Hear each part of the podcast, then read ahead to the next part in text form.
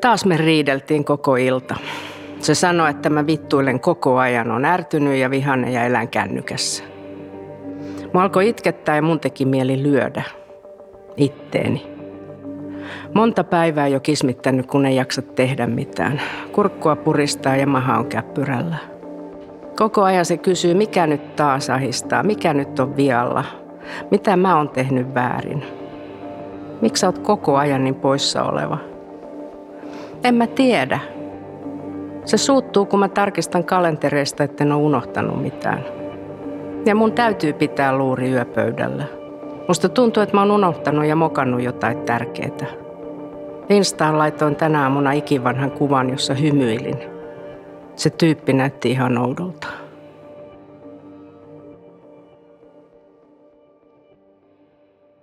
Käyttäytymisterapeutti Arto Pietikäinen. Mikä tällä ihmisellä voisi olla haasteena elämässä? Kuulostaa siltä, että hän kokee monenlaisia paineita lähemmissä ihmissuhteissa. Hän ei ehkä vastaa niihin odotuksiin, mitä toisella on ja se tuottaa syyllisyyttä ja ahdistusta. Ja toisaalta hänen mielensä on varmasti aika kireällä ja tuo, että hän joutuu jatkuvasti käyttämään kalenteriaan, että onko kaikki muistettu, niin hän on aika stressaantunut, jolloin – hänen haasteensa on se, että hän, hän kykenisi niin kuin toisaalta rauhoittaa itseään ja pysähtyä tekemään sellaista, joka, joka vähän laskisi kierroksia, mutta myöskin sitten myötätuntoisesti katsomaan ja tarkastelemaan omia ajatuksia, jotka voi olla vaativia ja semmoiseen suorittamiseen niin kuin houkuttavia, että hän kykyä kohdata ne ajatukset rennommin ja uudella tavalla. Tuntuuko tämä hänen tapauksensa tai tarinansa tutulta tänä aikana? Kuulostaa aika normaalilta nykyihmisen elämän kuviolta, varsinkin niille, jotka elää ruuhkavuosia ja on, on monenlaisia paineita sekä työssä että vapaa-ajalla, niin on tosi vaikea niin kuin löytää semmoista rauhaa ja pysähtymistä ja kykyä olla tässä hetkessä, mihin tuossakin viittasi se, että hän jatkuvasti oli siellä tulevassa, että mitä siellä tulee vastaan ja mieli ratkoo jo tulevaa, niin se kuulostaa kyllä kovin tutulta.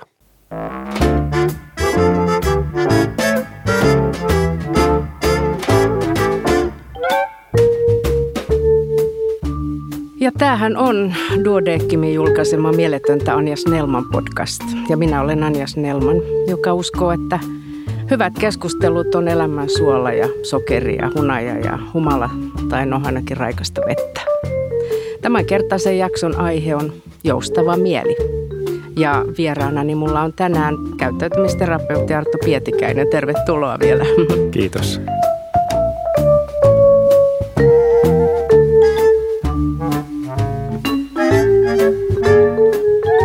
Sähän oot kirjoittanut useita tietoteoksia, mutta tämän päivästä teemaamme ajatellen ainakin tämä trilogia tärkeä, josta ensimmäinen joustava mieli täyttää näinä aikoina kymmenen vuotta. Onneksi olkoon siitä. Ja myöskin siitä on otettu 26 painosta jo. Aika mieletöntä. Sitten seuraava tämä joustava mieli parisuhteessa ja joustava mieli tukena elämän kriiseissä sekä vielä – ammattilaisille enemmänkin suunnattu kohti arvoistasi.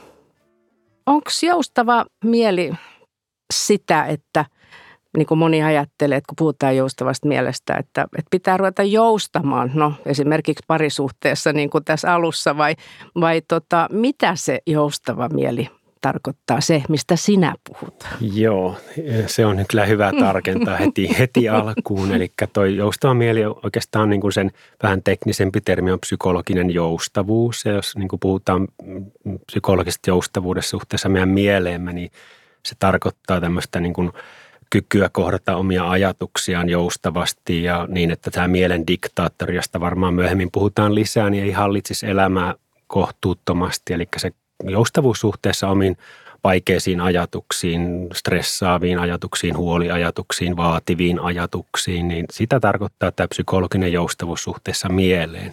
Ja se on vain yksi psykologisen joustavuuden osa, mutta hyvin keskeinen. Meidän mieli ottaa aika ison roolin meidän elämässä. Tekee mieli aluksi kysyä myös sulta, että tunnistatko itse tämän mielen diktaattorin tai meneekö sulla hermo? Jaksatko niin. itse joustavaa mieltä viljellä? Joo, siis sanotaan näin, että niin toi, mielen taipumus koukuttaa meidät ja ottaa meidät niin sellaisen ylivaltaan, että ruvetaan murehtimaan ja vatvoon ja niin turhan päittenkin käyttää aikaa niihin ajatusten kanssa, niin kyllä se on, niin kuin, se on niin kuin tavallaan aika luonnollista ja normaalikin toimintaa, että se vaan, että sitten tavallaan semmoinen, jos ajatellaan vaikka murehtimista omat itselläni, niin kyky jotenkin päästää siitä murehtimiskoukusta irti, jotenkin asettuu taas nykyhetki, niin on se tietty kehittynyt. Mulla se käännekohta on tullut sitä myötä, kun on tämän hyväksymis- ja omistautumistyöskentelytavan aloittanut sen harjoittamisen 2000-luvun alussa, niin sieltä on tullut nämä tietoisuustaidot, tietoisen hyväksyvän havainnoinnin taidot sitten mukaan alun perin. Ja niiden avulla tämä oma kyky kohdata ajatuksia on hieman hellittänyt, niin kuin se mielen diktaattorin hieman väistynyt takaa vasemmalle, mutta kyllä se vaanii siellä ja pyrkii ottaa valtaa takaisin.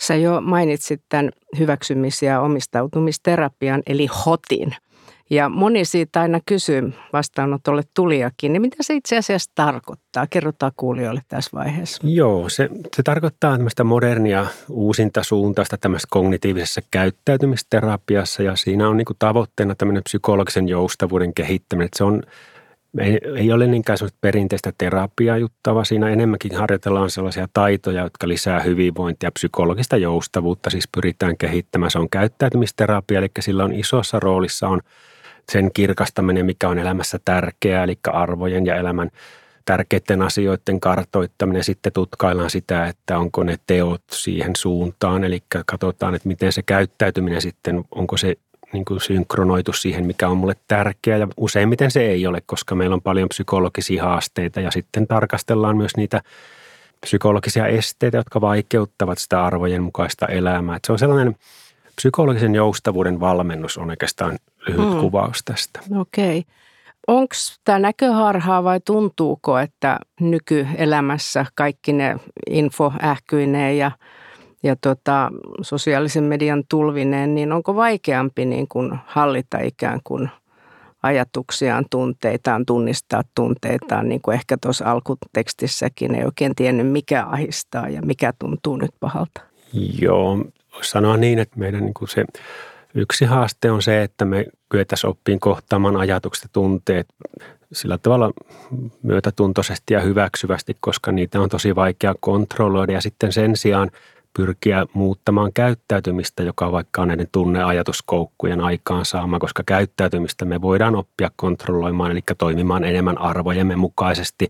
Silloin kun tekisi mieli huutaa tai sanoa tosi julmasti jollekin, niin meidän ei ole pakko sitä tehdä. Että me voidaan oppia tämmöistä käyttäytymisen joustavuutta, joka tarkoittaa arvopohjaista käyttäytymistä, ei tunnepitoista impulsiivista käyttäytymistä, mutta sekin vaatii harjoittelua. Ja kun puhuit tästä meidän aikakaudesta ja ajastamme, niin voisi sanoa, että keskittymisen ja huomion kohdistamisen vaikeus alkaa olla melkein uutta normia. Että meillä on niin paljon virikkeitä kaiken aikaa, että meidän aivot ja mieli alkaa olla yli, yli kuormittuneet jo ihan senkin vuoksi.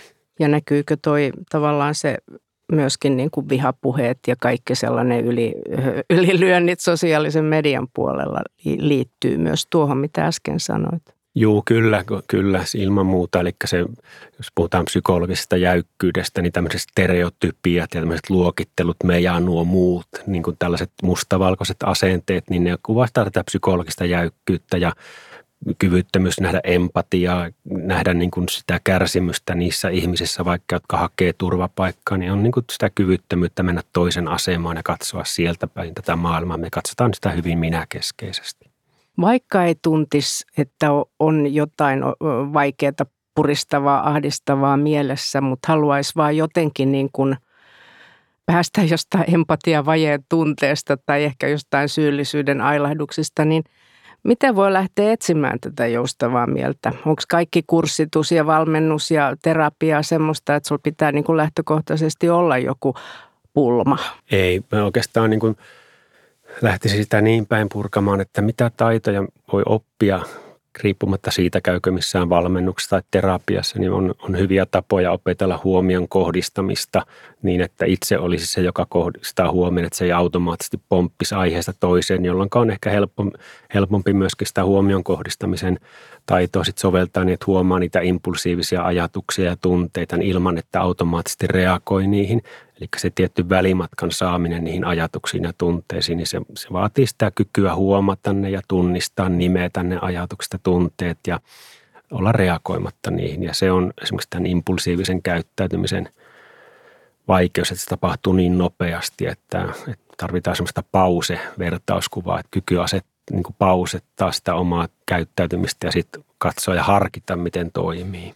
Eikö tässä ajassa kuitenkin myöskin jollain tavalla ihaillaankin ihmisiä, jotka on hirvittävän impulsiivisia, näyttää ainakin ja hyvin niin kuin kuplivia ja välillä näyttää aika maanisiakin. Joo, näinhän, näinhän se on ja voisi ajatella niin, että jos puhutaan impulsiivisuudestakin vaikkapa, niin ainakin käyttäytymisterapiassa aina tarkastellaan sitä käyttäytymisen tarkoitusperää ja seurauksia, eli impulsiivisuus jossakin tilanteessa on erittäin hyödyllistä ja toimivaa käyttäytymistä ja jossakin vaikkapa ihmissuhteissa voisi olla hieman enemmän harkintaa, jos kiukku meinaa johtaa, ärtymys meinaa johtaa sellaiseen käyttäytymiseen, jota saa katua. Se aiheuttaa hallaa rakkaimmalle ihmiselle loukkaamalla häntä puheellaan. Se kai ei ole kenenkään arvojen mukaista niin silloin tämmöinen impulsiivisuus saattaa kääntyä suhdetta haittaavaksi käyttäytymiseksi tai työpaikalla, jos ei kykene vaikka kuinka niin kuin ottaa päähän, mutta jos menee ja paukauttaa suorat sanat jollekin, niin siitä voi seurata sellaisia hankaluuksia, jotka sitten on paljon isompia kuin se, että sainpa sanottua.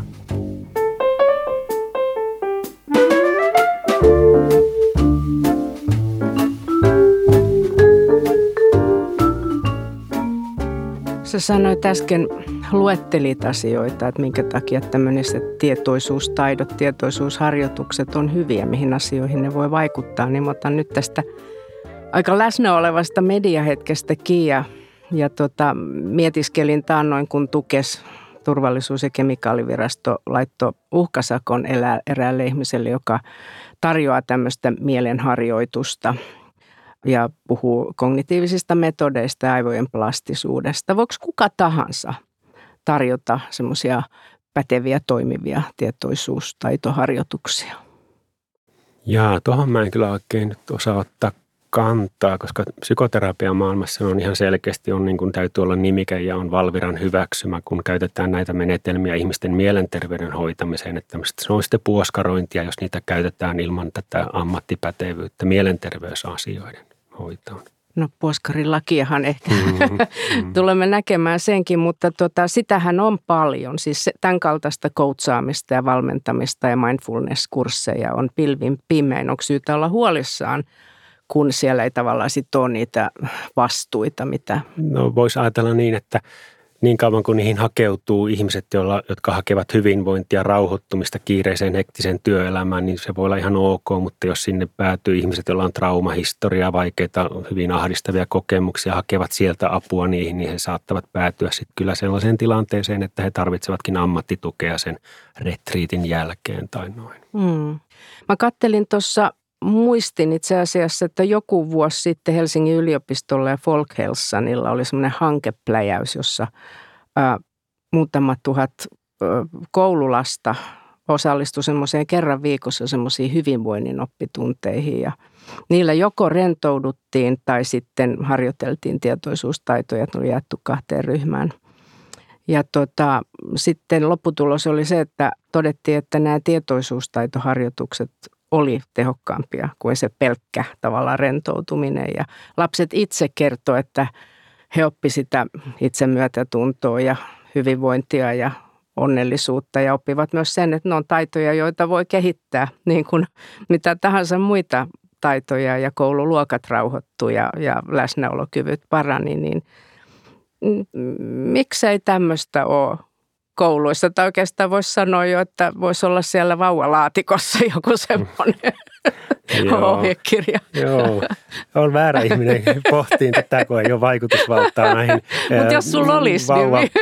Mikä se onkaan se laatikko, joka annetaan tuota, se, niin sinne tämmöisiä tietoisuustaito harjoitteita mukaan. No, en tiedä, en tiedä, mutta hyvä, että koulussa Suomessakin on tällaisia kokeiluita tehty, koska se minusta niin kuin on tosi tärkeä ensinnäkin tuo tietty, että se mitä tehdään, niin se pohjautuu kuitenkin näyttöön, että sitä on tutkittu ja sitä on kontrolli- ja koeryhmässä vertailtu eri juttuja, niin se on hyvä pohja ja ymmärtääkseni kouluissa tunnetaitojen harjoittaminen muutenkin on alkanut lisääntyä. Nyt uusimpana tämä lukion uusi opetussuunnitelma, jossa elämän taidot no, näyttävät nousevan esiin. Ketkä muuten siellä näitä tunteja pitää? Koulutetaanko opettajia sitten vai tuleeko sinne ulko? Tiedätkö? Mä en kyllä tiedä, mutta, mutta ainakin siellä on jo nyt olemassa psykologian opettaja, mutta se voi olla semmoinen integraatio, että se on eri opettajilla on niin kuin vähän laajempi näkökulma kuin vain se oman aineen opettaminen. Musta se kuulostaa hyvältä.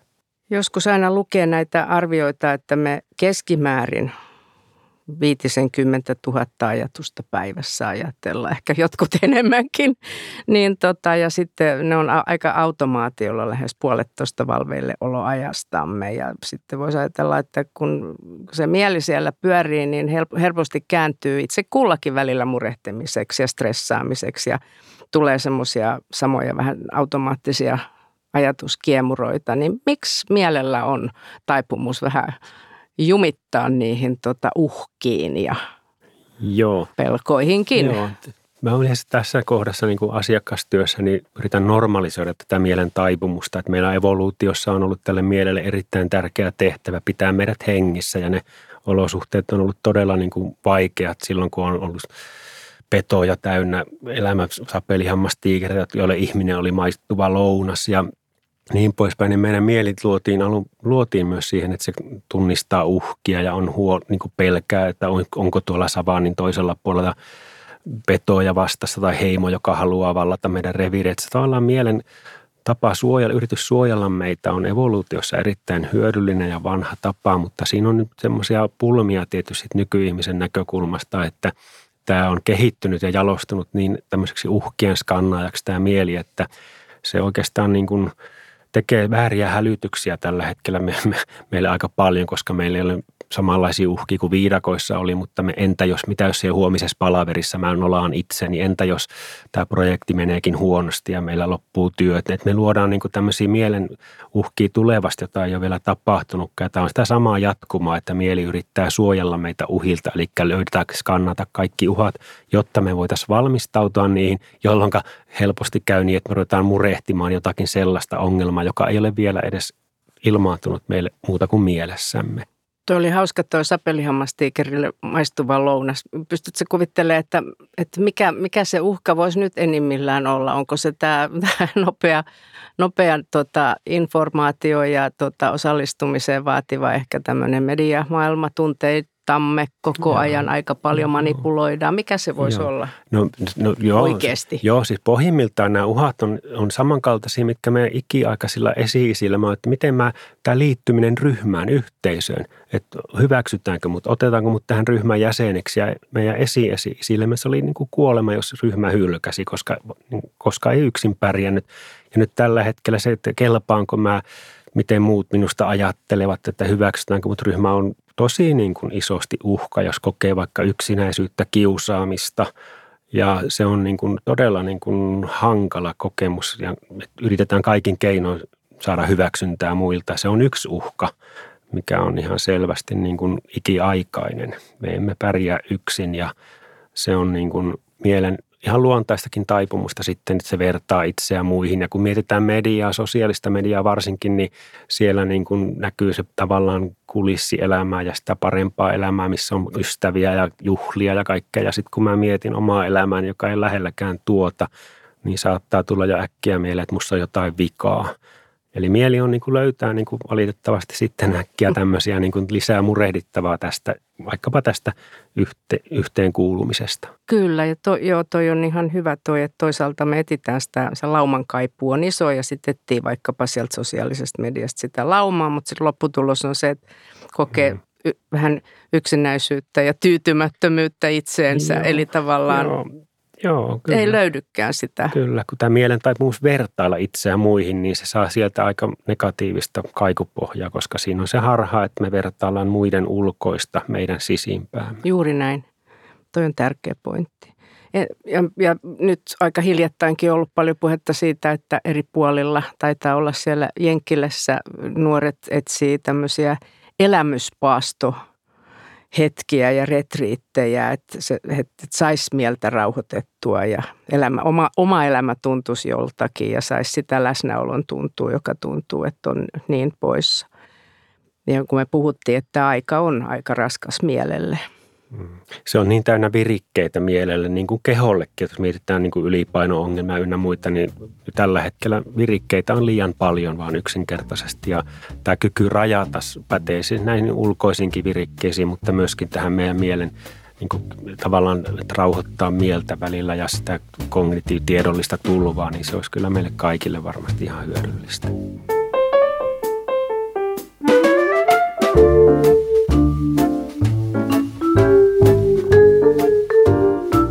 Jos ajatellaan vielä tuota parisuhteita, joissa niitä semmoisia joustamiseen liittyviä, mikä mä alussa kysyin, että onko se sitä joustamista, että minä, minä vien enemmän roskia ja tiskaan enemmän, niin kuin moni ajattelee, niin tota, voiks, hyötyykö siitä, jos molemmat lähtee, pariskunta lähtee sitten tämmöisiin tietoisuustaitoharjoituksiin?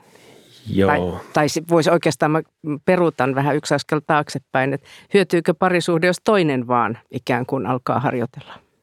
Joo, no toi niin tässä niin kuin voisi ajatella niin, että jos minun ongelmani parisuhteessa on se, että mä menetän hermoni kovin helposti ja sitten se tulee semmoista puhetta, mitä töivää halveksivaa puhetta, niin se ei ihan hirveästi sit hyödytä, että me molemmat istutaan siihen miettimässä, miten muutetaan käyttäytymistä. Voi olla, että siinä olisikin hyödyllisintä se, että mä pysähtyisin tutkimaan sitä omaa tapaani reagoida näihin tunnekoukkuihin ja näihin syyttäviin, arvosteleviin ajatuksiin, jotka tuottaa mielihalun sitten syyttää, mitä tehdä vähätellä. Että silloin tavallaan me puhutaan, niin kuin, että siinä on tavallaan, jos pari työskentelyä miettii, niin siinä on ihan, voi olla, että yksilöllisiä pulmia, joita tarvitsisi työstää itsekseen ja sitten on vuorovaikutuskuvioita, jotka on molemmille semmoisia haastavia, että on syödyllistä tutkia niitä yhdessä, että tämä on vähän vaikea niin kuin yleistää, mutta, mutta kyllä jos mä pystyisin näkemään, mä näen sen niin, että jos ihminen pystyy kehittämään psykologista joustavuutta, eli suhdettaan ajatuksiin, tunteisiin, impulseihin ja toisaalta kirkastamaan itselle, millainen kumppani mä haluan olla, mikä mulle on tärkeää,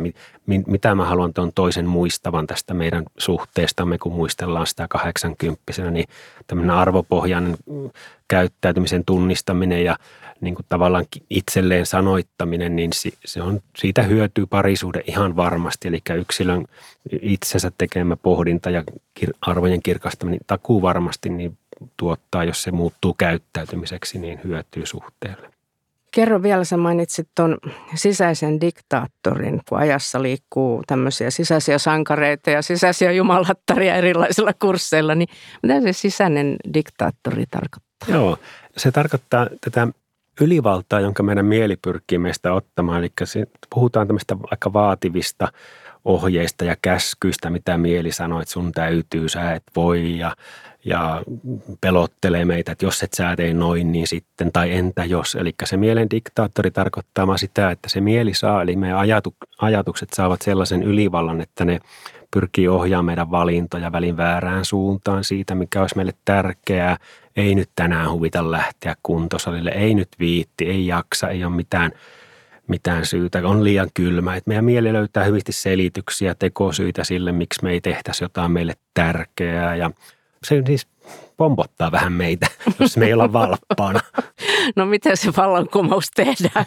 No okei, okay. tästä voisimme puhua pitkään, mutta niin lyhyt, lyhyt, lyhyt, lyhyt, lyhyt versio, versio tästä on se, että niin ne taidot, joita asiakkaille me opetamme tässä ympäristössä on se, että ensinnäkin niin kuin oppia huomaamaan ajatuksia, jotka ovat hyvin automaattisia, vähän niin kuin mielen radio, joka taustalla, sieltä tulee niitä käskyjä, kun mä että sen, sen huomaata. Sitten voidaan harjoitella nimeä, että aa, tämmöinen ajatus, mulla, tuli, aa, mulla on tämmöinen ajatus, että tänään ei huvita lähteä salille. Aa, tämmöinen ajatus, että mä oon aika huono tässä. Ja, eli ruvetaan nimeämään niitä, että nyt onko se ajatuksesta. Ja sitten voidaan ruveta haastamaan sitä sillä tavalla, että tämmöinen yksi oikein klassinen harjoitus on se, että tämä asiakas vaikka hokee itselleen kovin ankarasti ja uskottavasti, että en pysty nostamaan kahvikuppia, en pysty nostamaan kahvikuppia. Hän samalla nostaa kahvikuppia ylös, joka osoittaa, että ajatus ei voi pakottaa käyttäytymistä. Eli vaikka mulla olisi ajatus, että en jaksa, ei huvita, niin mä voin silti lähteä, tehdä jotakin, mikä on mulle tärkeää. Ja tässä niin kuin lyhyessä versiossa, jonka nyt kerron, niin huomaan nimeä ajatus, että se on ajatus. Ja sitten niin se kolmas on tietty se, että ja anna sen ajatusten olla ja tee se, mikä on sulle nyt valin, niin kuin tavallaan tärkeää tehdä. Eli meidän ajatusten vaikutusvaltaa voidaan pienentää, että mitä tästä ajatuksesta seuraa. Lyhyt versio vallankumouksesta, kiitos. Joo, mielen diktaattorin vallan, kyllä, vallan pienentämisestä. Kyllä, vallan pienentämisestä.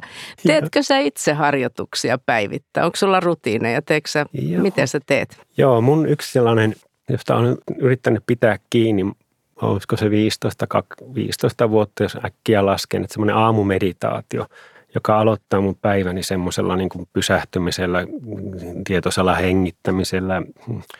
Ja mä oon kokenut sen sellaiseksi, niin kuin, että musta on kiva nousta aamuun, kun on tällainen hetki tiedossa. Ja tietysti silloin on, on varmasti ollut muitakin seurauksia, hyviä seurauksia, ja siitä mä oon pyrit, pyrkinyt pitämään kiinni näitä muita, näitä mielendiktaattorin taitoja, kun niitä nyt sattuu opettamaan muille ja on niin kuin työssään käyttää, niin siinä on myöskin tapahtunut tämmöistä, voisiko sanoa sisäistä oppimista, että siitä on tullut vähän sellainen tapaa, että aamulla ajatus, aat, onpas mielenkiintoinen ajatus, hmm, taas tuossa on nyt huoli. Että tavallaan se tulee niin kuin aika sisäistetysti, mutta silti se ei tarkoita, että se mielendiktaattori ei väliottaisi valtaa. Siis mä oon ihan yhtä niin kuin taipuvainen myös murehtimaan, syyttään itseä, asettaa itselle sellaisia epärealistisia työhön liittyviä vaikka tavoitteita, jotka johtaa riittämättömyyden tunteisiin ja ajatuksiin, että sä et osaa mitään tai, tai niin kuin mitä tahansa. Että se mielen niin kuin toimintatapa, niin ei se, ole, se, se on vaanimassa kaiken aikaa semmoinen murehtimiseen ja syyttelyyn ja riittämättömyyden. Varsinkin tässä työssä, mitä me tehdään, kun asiat ovat vaikeita ja monimutkaisia, niin mieli löytää jatkuvasti jotain, mitä olisi voinut tehdä paremmin. Ja tämä on, on kyllä ihan tärkeä, siis itseään aina muistuttaa tästä myötätuntoisesta näkökulmasta, että parhaani tein. Onko joustavuudessa, vähän ehkä nyt laajastikin ajatella, onko siinä kulttuurisia eroja, jos miettii jotain maniana-kulttuureita tai välimeren kulttuureita? Onko se semmoinen psykologinen joustavuus? Voiko siinä olla eroja?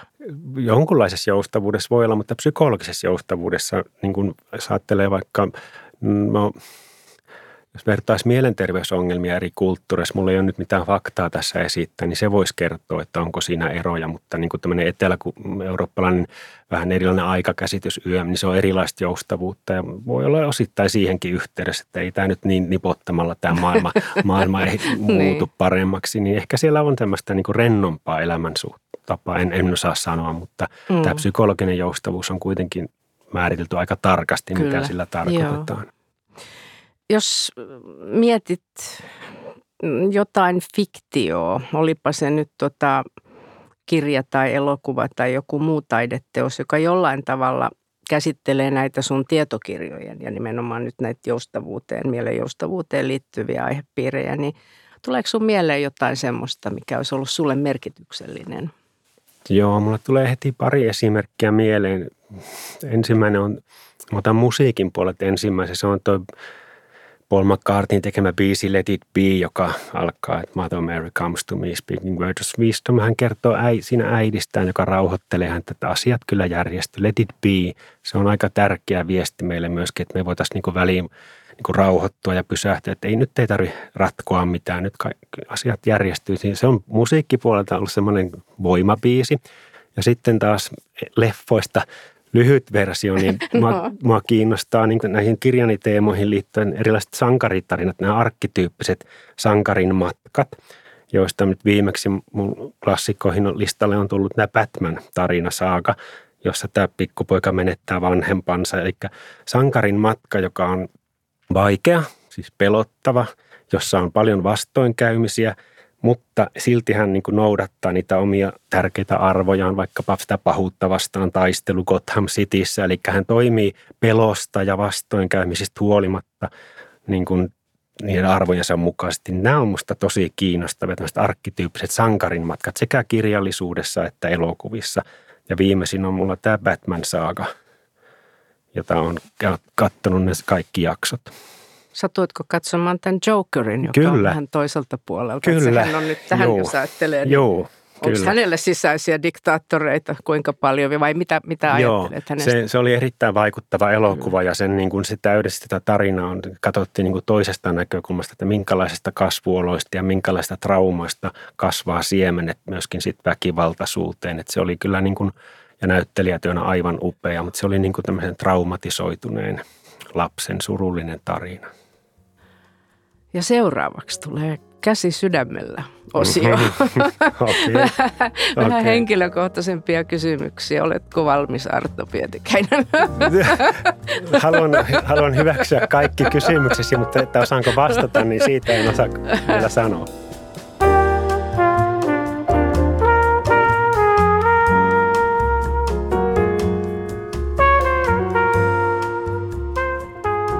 Milloin sä olet rentoutuneimmillasi? Yksi aivan va- ehdottomasti sellainen hetki on maastopyöräillessäni kaunissa luonnonmaisemassa ja kiireettömästi. Ja siihen yhdistyy silloin liikuntaa, taidon oppimista, jota on maastopyöräily nyt kun muutama vuodesta harjoittanut ja sitten sitä luontokokemusta. Eli luonto on ylipäätään rauhoittumisen paikka. Jos puolisoa lähestä ei saisi ottaa, niin kenet sä ottaisit mukaan autiolle saarelle? Joo, tämä olikin mielenkiintoinen kysymys. Aa, no hei, nyt mä tiedänkin. Mä ottaisin sinne mukaan jo nyt kuolleen henkilön. Mun Saa olla kuollutkin. Joo, mun pappani, johon mä en ehtinyt tarpeeksi tutustua, kun hän kuoli, kun mä olin 12 vuotta. Niin mä haluaisin viettää hänen kanssaan aikaa siellä rauhassa ja kuulla hänen elämäntarinansa. Hmm. Vapaanotto. Sitten hienoa. Minkä taidon sä haluaisit vielä oppia? Mä haluaisin oppia sellaista niin kuin vielä vähe- vähentämään hieman sellaista niin kuin vaikkapa tekemisestä, niin vaikka urheilemisesta tai liikunnasta, sellaista tavoitteellisuutta. Mä oon sitä päässyt jo pitemmälle, että ennen harrastin maratoneja ja se oli aika, kuitenkin aika semmoista niin kuin jäykkääkin käyttäytymistä, että semmoista joustavuutta myöskin sellaisiin niin kuin omiin tärkeisiin asioihin, että niistä ei, ne ei ole pakkoja tai että mun täytyy saada jotakin niin kuin pakko oppia tämä taito nyt vaikka pyörällä ajossa jotain uutta, vaan ihan fiilistellä ja nauttia siitä, että ilman semmoista, että siitä tulee joku tavoitteellinen juttu, niin sitä taitoa ehkä vielä lisää. Okei.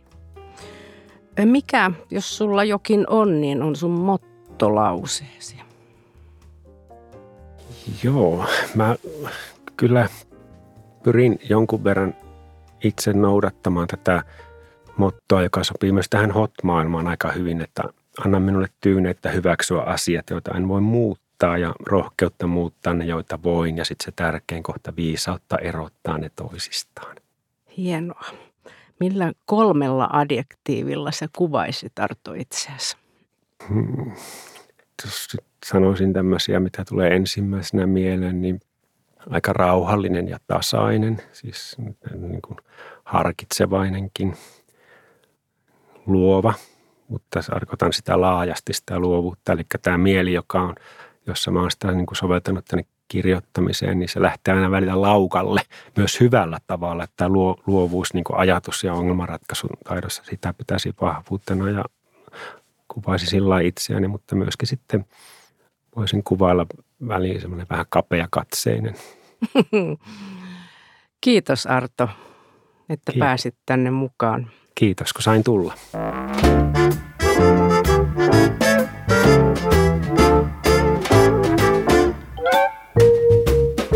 Sä voit ostaa, rakas kuulijani Arto Pietikäisen kirjan, tai oikeastaan kaikki nämä joustava mielikirjat ja kohti arvoistasikin kustannus Oy Duodekimin verkkokaupasta osoitteesta duodekim.fi. Ja tämän podcastin kuuntelijat saavat kustannus Oy Duodekimin yleisistä tietokirjoista 30 prosentin alennuksen koodilla podcast.